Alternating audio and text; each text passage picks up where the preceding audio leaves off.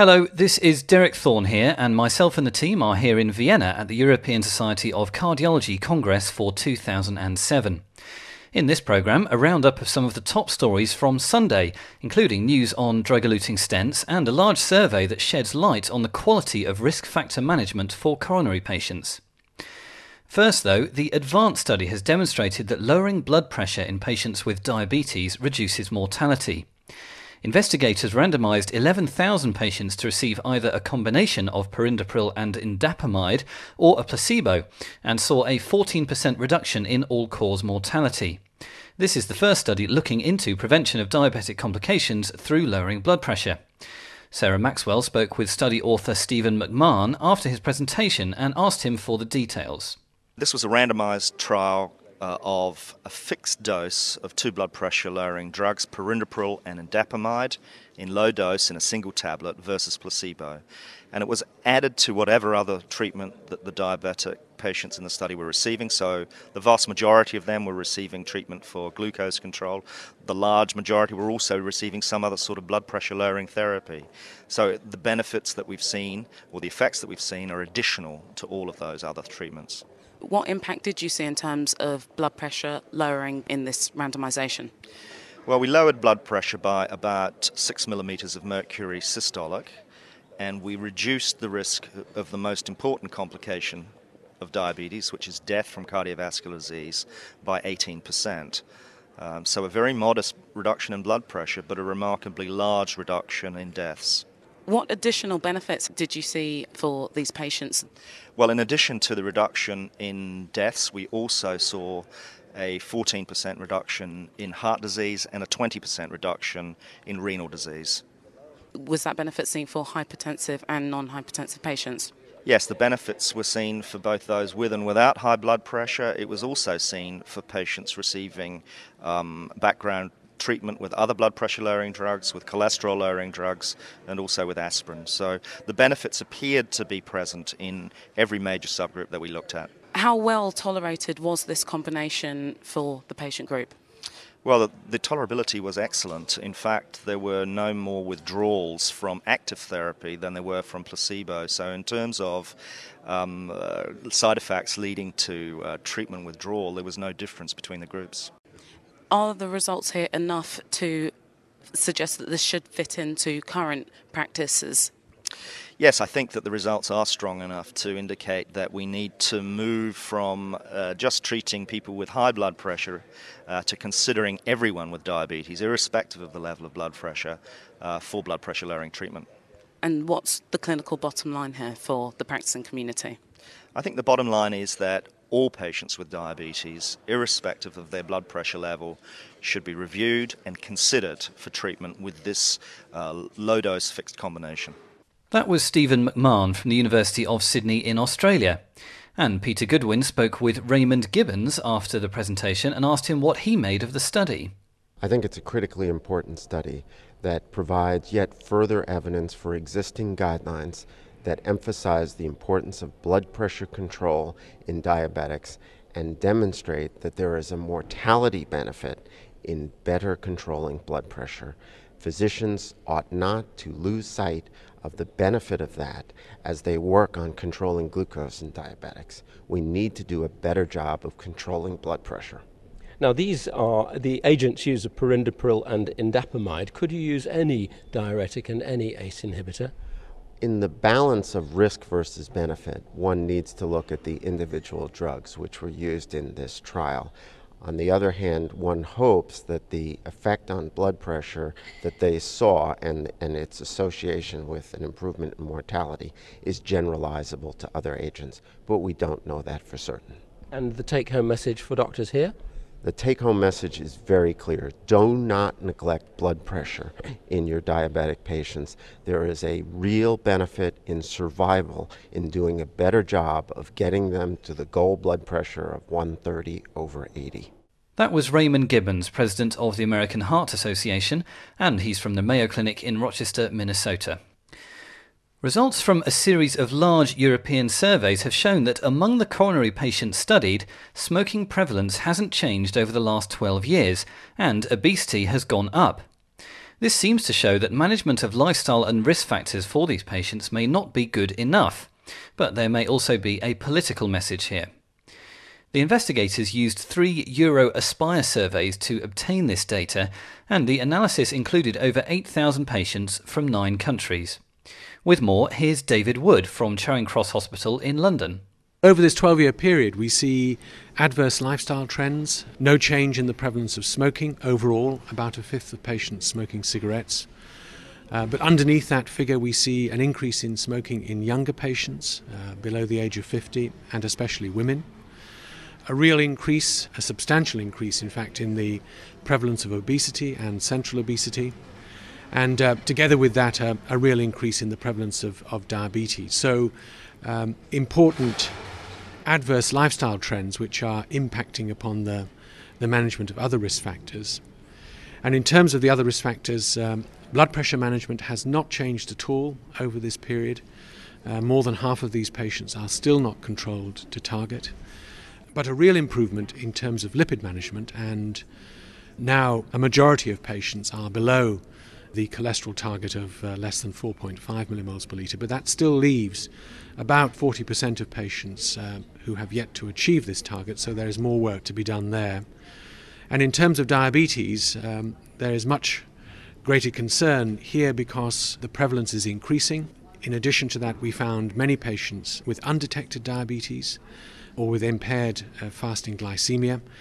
And in terms of therapeutic control of diabetes, this was very poor indeed. Less than one in ten had achieved the glucose targets defined in the guidelines. So it sounds like there are plenty of things to cause concern. In, in terms of the, the, the things that indicate lifestyle, what needs to be done about those?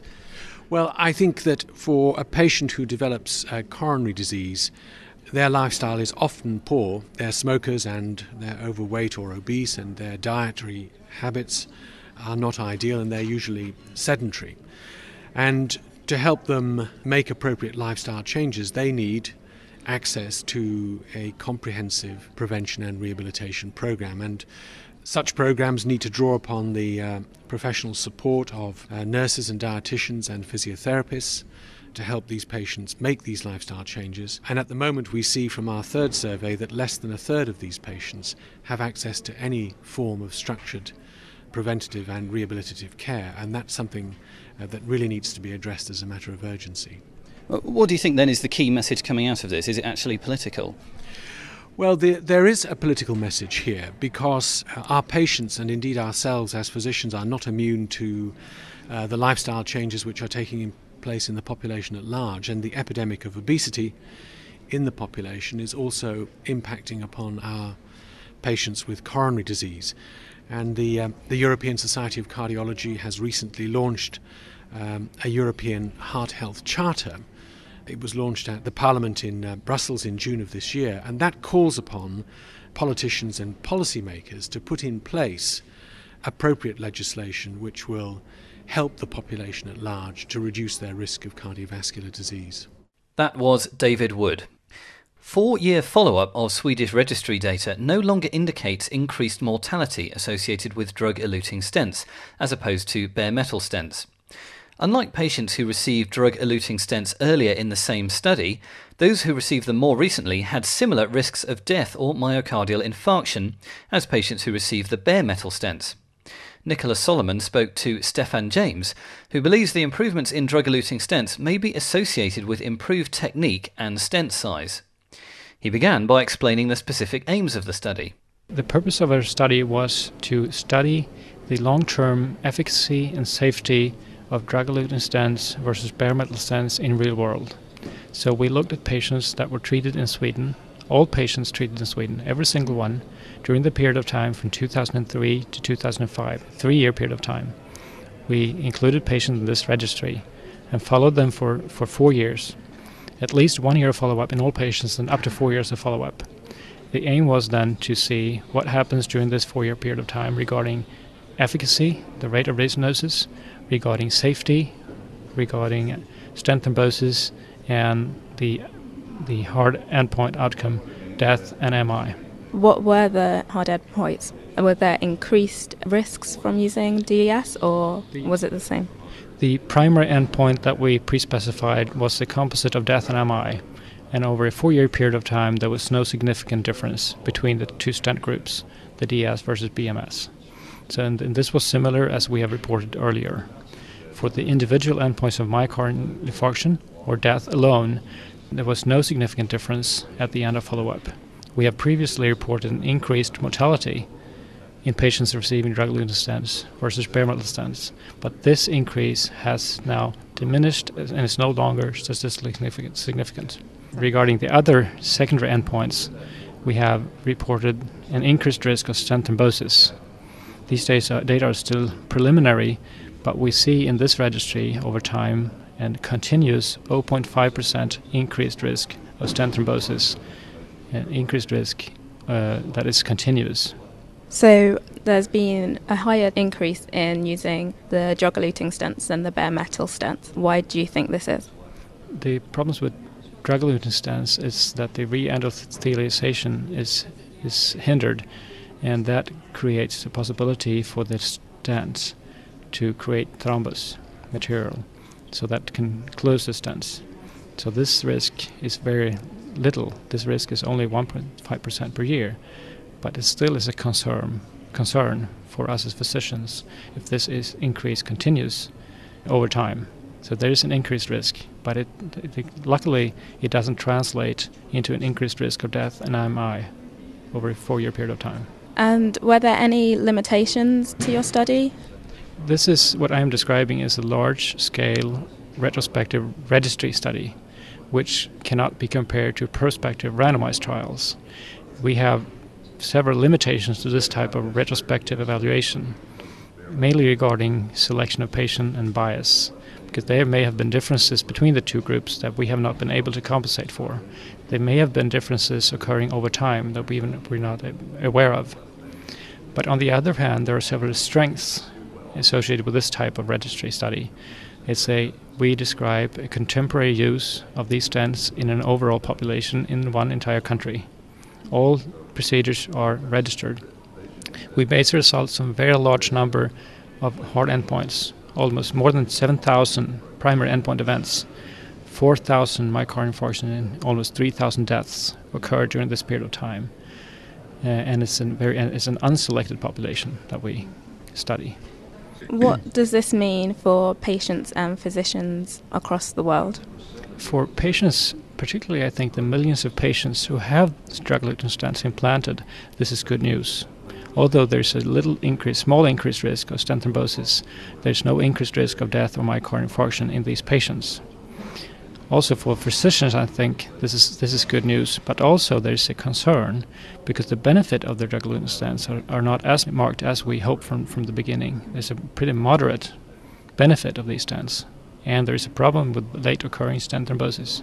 That was Stefan James of the Uppsala Clinic Research Centre in Sweden. Now, his study was with 13,000 patients getting the drug eluting stent versus 21,000 having bare metal stents. Both varieties are now showing equivalence in survival. So, Peter Goodwin asked Raymond Gibbons what he made of these data. I think the Swedish data demonstrate that there's been a change in practice over time.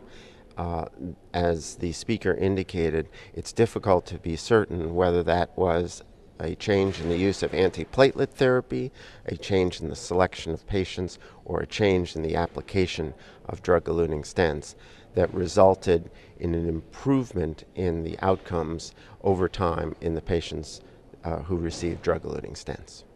What do you make of the data in terms of how doctors should be viewing their candidates for stent placement right now?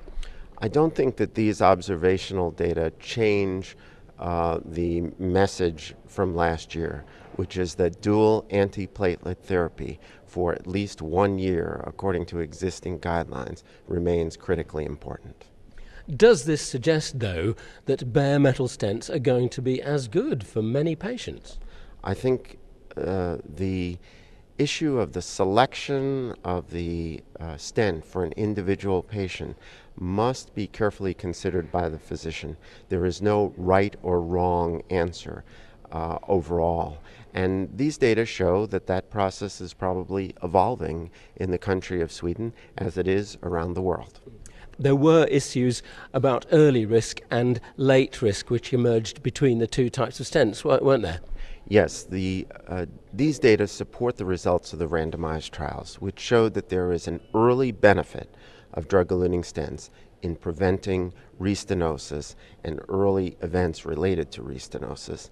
On the other hand, uh, these data and other data show that there is a late hazard associated with thrombosis. And the Swedish data suggests that in recent years, those two balance off. And what should doctors be making of this then in everyday practice?